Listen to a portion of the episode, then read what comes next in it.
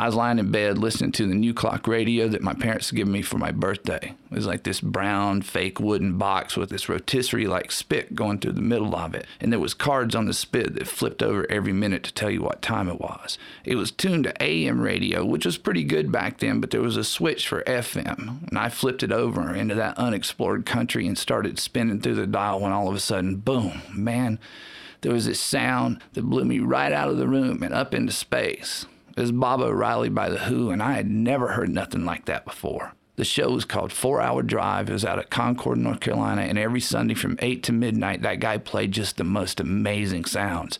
You Know My Name, Look Up My Number, The Ballad of Dwight Fry, Citadel. I didn't even know that music like that existed.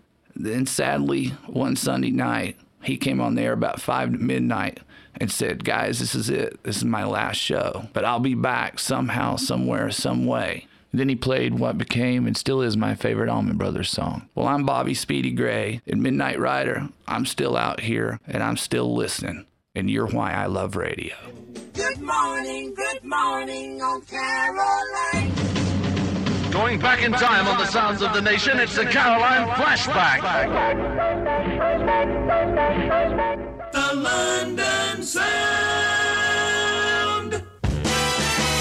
Wonderful. Music means B-I-T-L. Wonderful Radio London. Whoopee. Listen to the sound